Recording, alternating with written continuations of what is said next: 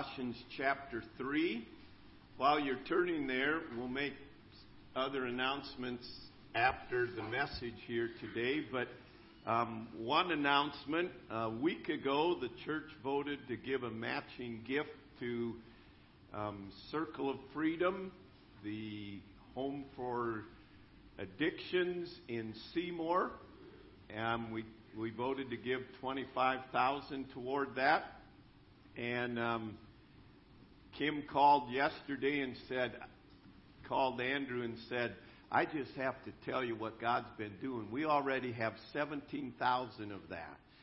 Isn't that amazing? And what God is doing, that is a great testimony of God's grace and provision. And we rejoice that we could be a part of that.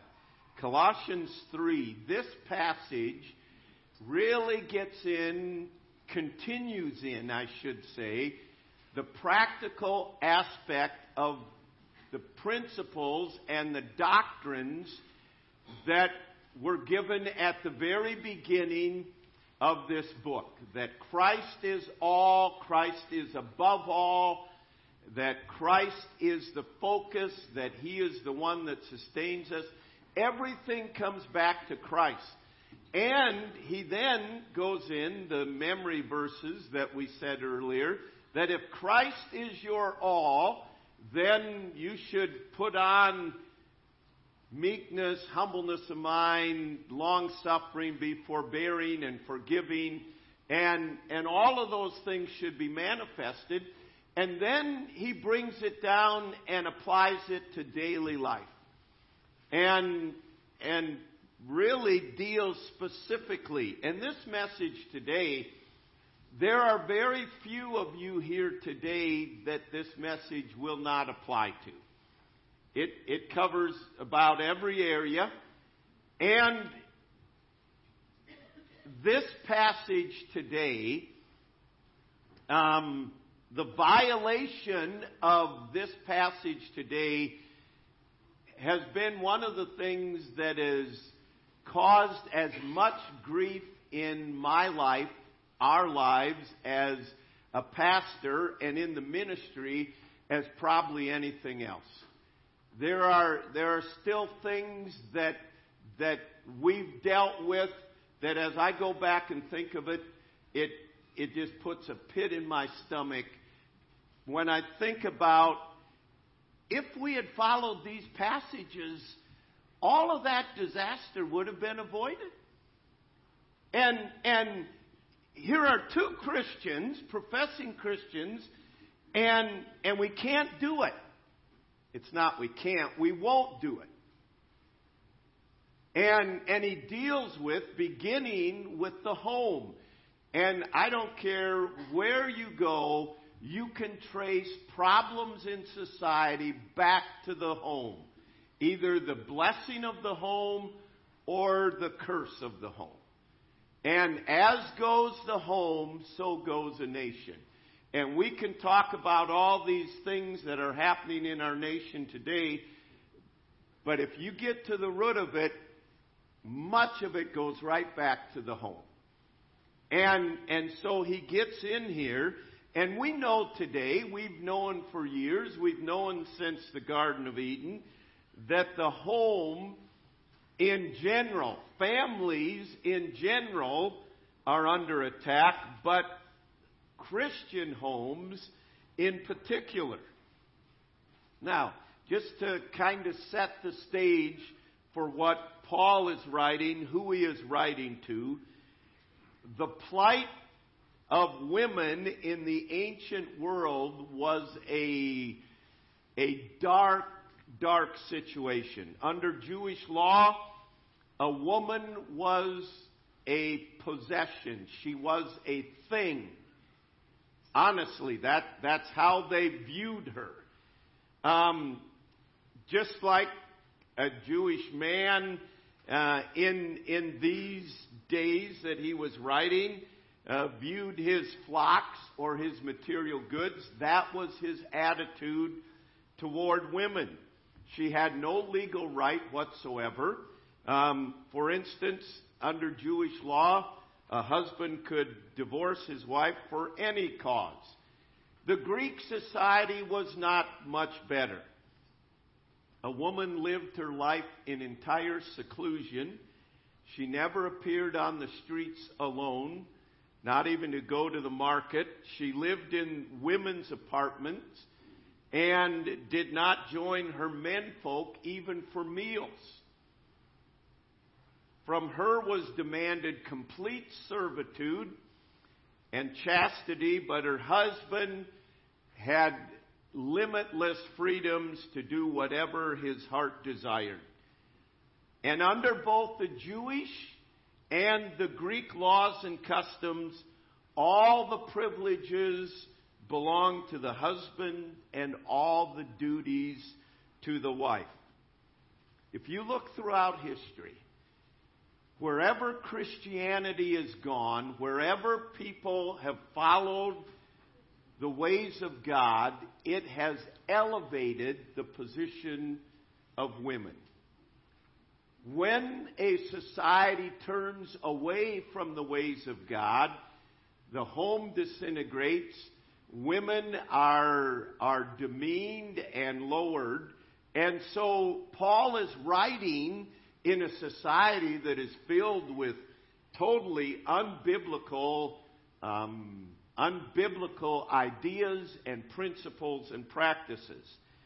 So he begins here, and he begins first of all with the wives. And today, just following this passage, we're going to deal with the wives. You get to hear it and out of the way. Then you can sit back and relax, all right? Then he deals with the husbands. Then he deals with the fathers. Then he deals with the children. And he then deals with the laborers and the bosses, all right? So we're going to go in, jump in, and see what God has to say. Wives, submit to your own husbands as is fitting in the Lord. A wife's submission has to do with function, not value. We know that a wife is equal in value to her husband. Peter told us in 1 Peter 3 that the wife is heir of the grace of God, as is the husband. We are joint heirs together with Christ. And this aspect of submission, he is not asking them to be as the Jewish and Greek people were, but he's asking in an aspect of functionality to be subordinate to the husband as Jesus Christ is to the Father. Yet equal with the Father, Jesus Christ is equal with the Father, and yet he said, nevertheless, not my will be done. So a wife is functionally subordinate, yet equal to him. Different roles, different manners. And he says, as it is fitting in the Lord, an interesting term that is used there. It is the idea, this is how God's designed. It's proper, it's becoming, and it is God's design because this is what God designed a woman for, and God's design. Headship is not dictatorship or lordship. It is loving leadership, and we'll get to that in just a moment. In fact, parallel passage, which is almost identical, and you've seen it in your studies this week, Ephesians chapter 5, he begins that by saying, let everyone be subject unto the Lord. Let everyone be in submission to God. So he's reminding us that we are to be submissive to God. And he goes in and deals with all the aspects. Again, every one of these, we could do a series on all of these. Today, again, we're skipping a stone across these. But let me just hasten to say, None of these things, when it says wives submit, when it says children obey, none of these are asking you to disobey God to obey a human authority. None of them. Let me also begin by saying, I don't want to see anybody elbowing their neighbor, their husband or wife, or their kids during this message. The last thing I ever want to hear is you went home and preached as a man or as a wife or as a parent what the other person's supposed to do. You got enough on your plate. I got enough on my plate to take care of what my responsibility is to do. And we're not going to follow God's plan by trying to take the speck out of someone else's eye when we have a beam in our own. So that's a disclaimer from the very beginning, okay? And it's important. This, I can't emphasize enough. This is foundational to Christianity, and this is what breaks my heart, is because we forfeit God's plan. So, he says, and a wife, a big part of the submission is respect, to give respect unto the husband. Now we'll go to the husbands. See, wives, that wasn't so bad, right?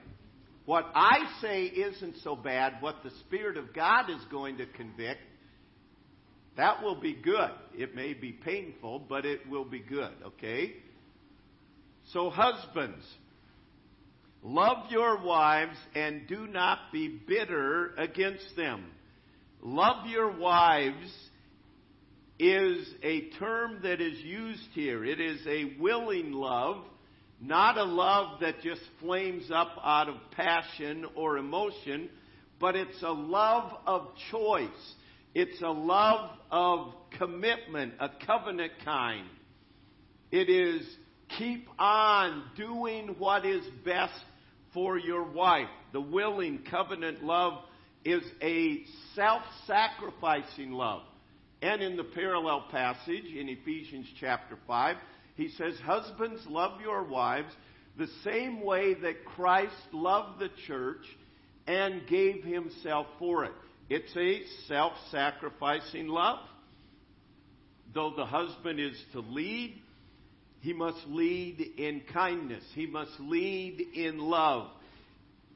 It is a responsibility that God has given. And honestly, under normal circumstances, if a husband is doing what God has called him to do, it makes it much easier for the wife to be what she ought to be.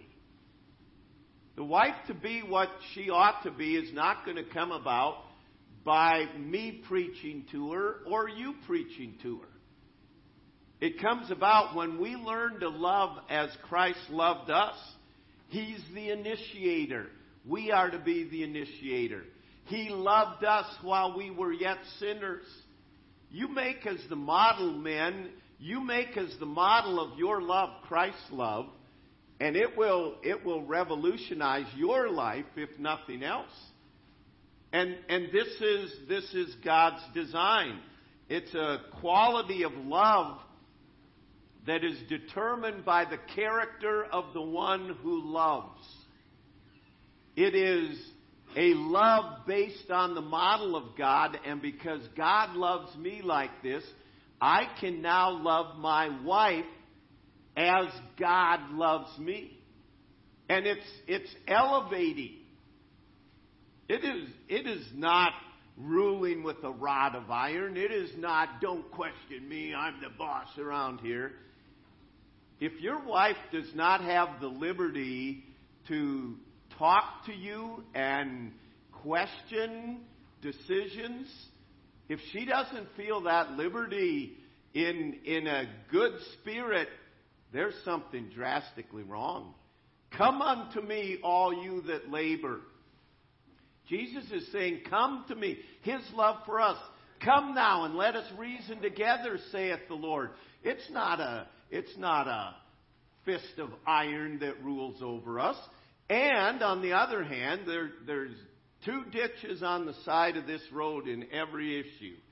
On the other hand, it's not just sitting back and not taking any lead and whatever you want, dear. Yes, dear. Yes, dear. Those are the two ditches. It is learning to love, and honestly, this is a lifelong learning and growing process. It's not just, I said I love you when we got married. I'll let you know if that changes. No, it is a commitment to do what is best for the glory of God, and it is sacrificing ourselves and our desires and our wishes for the sake of God's glory in the family. When a man and woman get married, it is a picture of Christ's eternal love for the church. The husband lovingly leads by giving himself up for the bride, and the wife submits to her loving husband. The way you define, and this is what marriage is all about, and the way you define marriage really, really matters. Similar to Paul's day, we live in a day that the definition of marriage is as wide as the ocean. Anything goes in marriage. But he says, no, in the midst of that culture, we must come back and realize God created marriage. God defines marriage. God designed the various roles of marriage. And we glorify God when we follow His design. So it's understanding. And again, I'm tempted today to linger too long in various aspects, but we need to keep moving on. But this is foundational to our society. And in Christianity, we need to be raising up a standard that shows, wow, this is what a man is. This is how a man loves his wife. This is what a wife is. This is God's design. Isn't this amazing? Now, it doesn't mean there won't be conflicts. But we're able to respond in a biblical manner to those conflicts and handle matters the way God designed matters to be handled. And through that, our love grows and deepens. I thank God for the love that we had when Marilyn and I were first married. But I thank God that our love now is much deeper, much more mature, much more like Christ than it was back then. And I hope if I live another 10 years, I say the same thing again, because I ought to be growing in love. He says, you husbands, dwell with your wife according to knowledge. I need to always be knowing my wife, because my wife is always changing. I need to always be knowing, and I am changing too. So I ought to be a student of my wife, and in so doing, I honor God. So we move on. He goes on, and then he says, children, obey your parents in all things, for this is well-pleasing to the Lord. Let me back up. I failed to mention one thing here. He says about husbands, and do not be bitter against them. I can't tell you how many men are embittered against their wife. What it means is don't be resentful, don't be harsh, don't hold hard feelings against her. It's interesting that God puts this. Love your wife and don't be bitter against her, because that is a natural response of a self-centered love in a man. She's not treating me the way I ought to. may not say it, but in our heart we get there and we go there. And pretty soon the heart gets calloused over. And pretty soon marriages have roommates instead of a husband and wife. Pretty soon they each have their own separate life. And they may not end in divorce, but they're not showing the love and grace of God. And he says, men, you must guard your heart always about being bitter, embittered against your wife. And see, that's where it begins in the thoughts. These self-centered thoughts that come into our heart. Well, I'm treating her better than she's treating me. You need to nip those things in the bud. You need to cut them off. You need to say, what if God thought about me like this? What if my God thought about me like I am thinking about my wife? So, move on to children. Children, I just woke you up first, came back to your parents and talked to them. Children, you only have one command. Husbands have two. Love your wife and be not embittered against them. Children, one command. Obey your parents. The only command given to children. Sounds easy, right? Except when you're a kid. Obedience plus anything equals disobedience. Obedience plus a bad attitude equals disobedience. Obedience plus delay equals disobedience. Go clean your room. Yeah, I'll get to it. Obedience plus doing it my way when they tell you a specific... All it comes down to is obedience plus anything equals disobedience. Let alone if we blatantly just disobey. And he says, this is the only command given with promise. If you want things to go well with you, obey your parents. Now, this falls on parents as well, and we don't have time to give parenting lessons. We'll get into that in just a moment. But children, this is a promise of God, not me. Things will go much better in your life if you learn to obey your parents. Now, it's sad that I have to say this next thing, but if your parents ask you to violate laws of God, that is wrong. You obey God.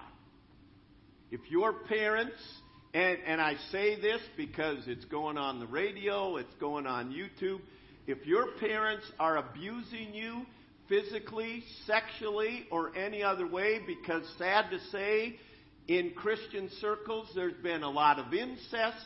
There's a lot. I say one is too many. And it has brought damage to generations. This isn't anything new. It has brought severe damage to generations, and I don't care the situation. If there is sexual abuse and physical abuse, it needs to be addressed, and God does not call you to obey your parents in situations like that. It is a sad day that we live in, but it is important that those issues must be taken care of. Number 4, fathers. So it comes back now. Husbands, now fathers. Do not provoke your children, lest they become discouraged. Do not, some translations say, do not exasperate your children. It means to make resentful, to cause annoyance, to irritate to a high degree, to provoke to anger, to rouse to rage, to infuriate. And some of you parents are thinking, I just look at them and they get exasperated. I just walk by and say good morning and it's like, you know. Now, it's not saying do whatever you can to make life wonderful for the little princess. That isn't what it's saying. What it's saying is, don't you live a hypocritical life. Don't you ask them to do something that you're not doing. And again, we don't have the time, but in the book, the study book, it listed several things of ways we exasperate children. And he says, when we push them to this point, they lose heart. They become discouraged. They give up. They have no purpose in life.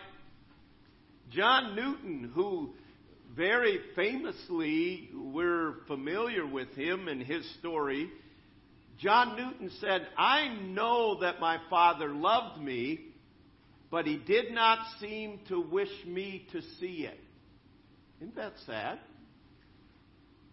I know that my Father loved me, but it was like He never wanted me to know that. He didn't want to show that to me.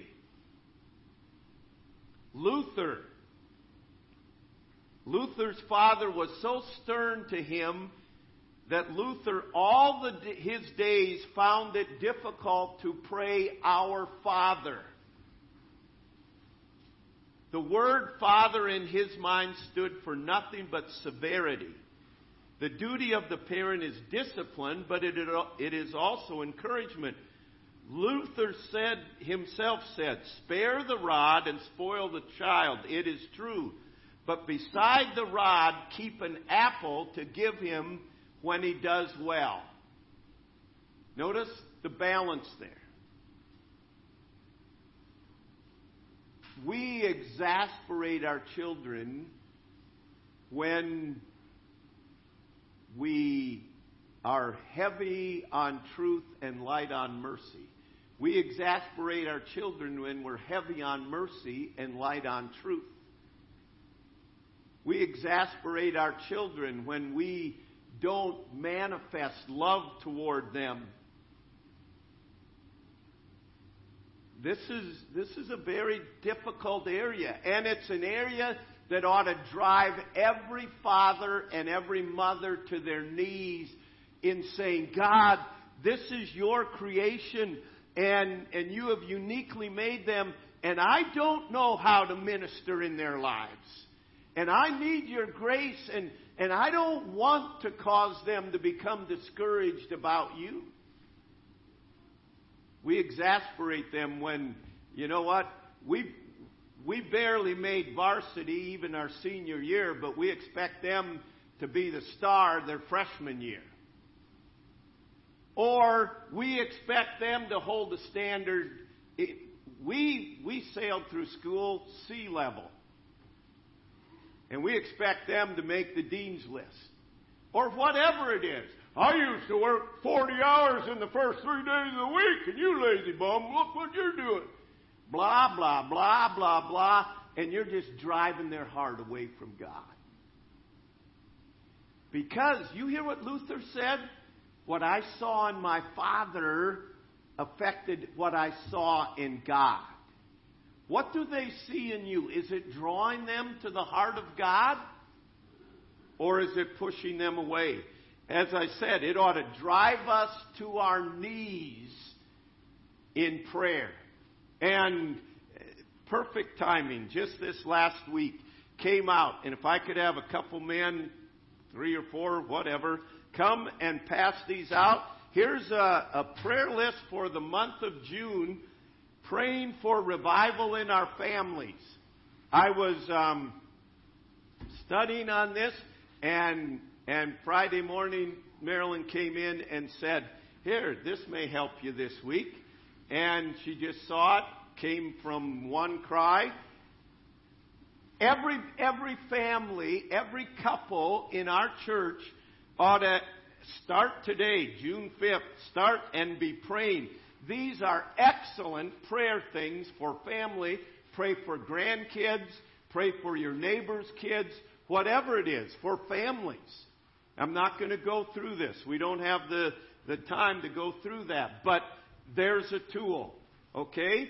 So, he's applying. If Christ is all, it ought to change wives, husbands, children, parents, and he says it also ought to change workers, laborers. He says, I want you to obey your masters in all things according to the flesh, not with eye service as men pleasers, but in sincerity of heart, fearing God. In understanding in all of our work, our boss is God. And when we work for God, our work will be rewarded. Whether our earthly boss rewards us or not, our work will be rewarded. Do you understand? All Christians have the same employer. We just have different tasks. We have different responsibilities. We have different jobs. And he says, I want you to do it heartily as to the Lord. Wholehearted, honest, diligent work as to the Lord and not to men. People that employ people ought to say, oh, he's a Christian. I want him because I know he'll be honest. I know he'll work hard. I know he'll be loyal. I know he'll be faithful. That's what ought to be the testimony of we as Christian workers. And it's understanding God will reward you for it. You may say, I work my tail off every day, but somebody else gets promoted. It doesn't seem to pay. Payday hasn't come yet. Payday's coming. And God will reward your work if you work as unto the Lord and not unto men. Then, it's interesting, one commentator said, whoever put the chapters and verses in the Bible must have been a boss and was hoping you wouldn't get to chapter 4. I don't know why there's a division there. Don't get me wrong. I'm glad whoever put the chapter and verses in the Bible put them there because it makes it a lot easier for us to find it. But really, there shouldn't be a division there. He goes on, after talking about the laborers, he mentions the masters, the bosses. And he said, give your bondservants what is just and fair, knowing that you also have a master in heaven. He says, if you in any way are over people, you are to be, as a believer, because Christ is all, you ought to be just and fair and generous as your master in heaven. You have a master in heaven. And he's watching how you are the master on earth. And he is just and fair and generous. And that's what we ought to be. Are you treating your employees like you would desire the Lord to treat you? Are you one that people say, oh man, he is great to work for.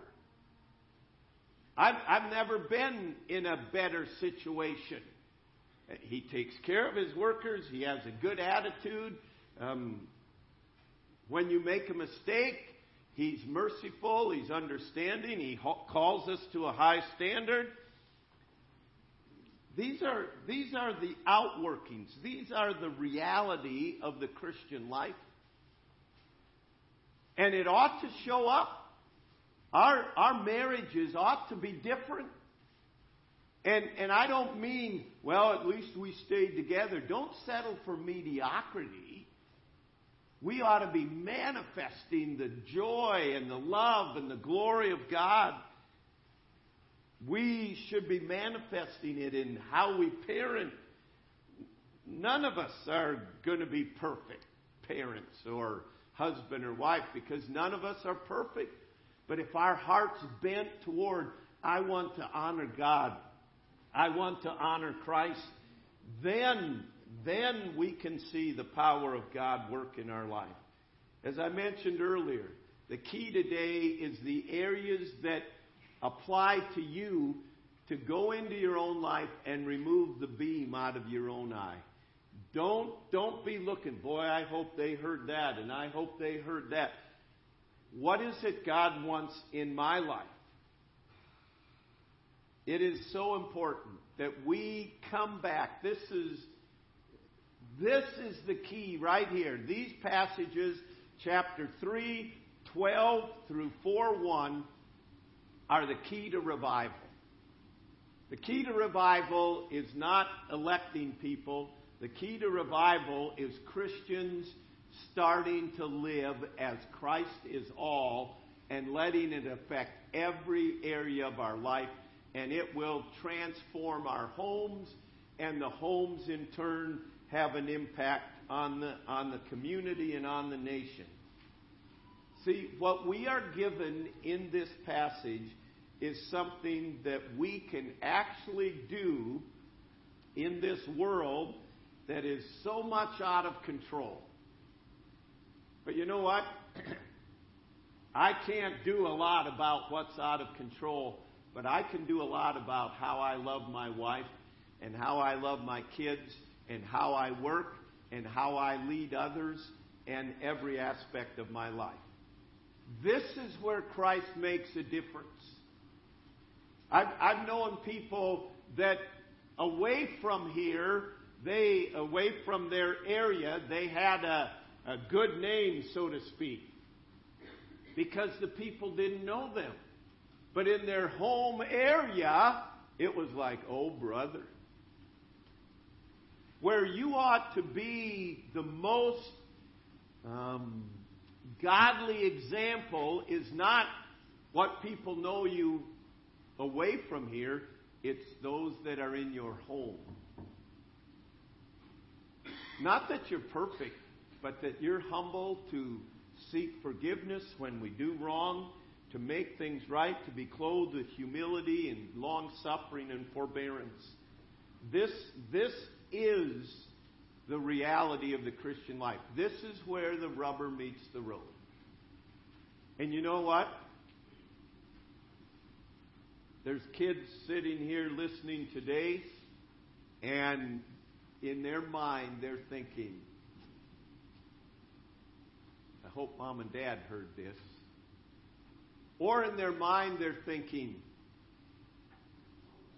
we'll see if any of this shows up in the home. And if it does, you show a testimony that I have a heart for God. If it doesn't, you say to your kids, it really doesn't matter what God says.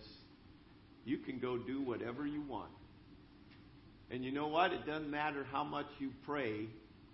If your life undoes what you're asking God to do, God's not going to step in and do what He's called us to do. And these are responsibilities He's given to us.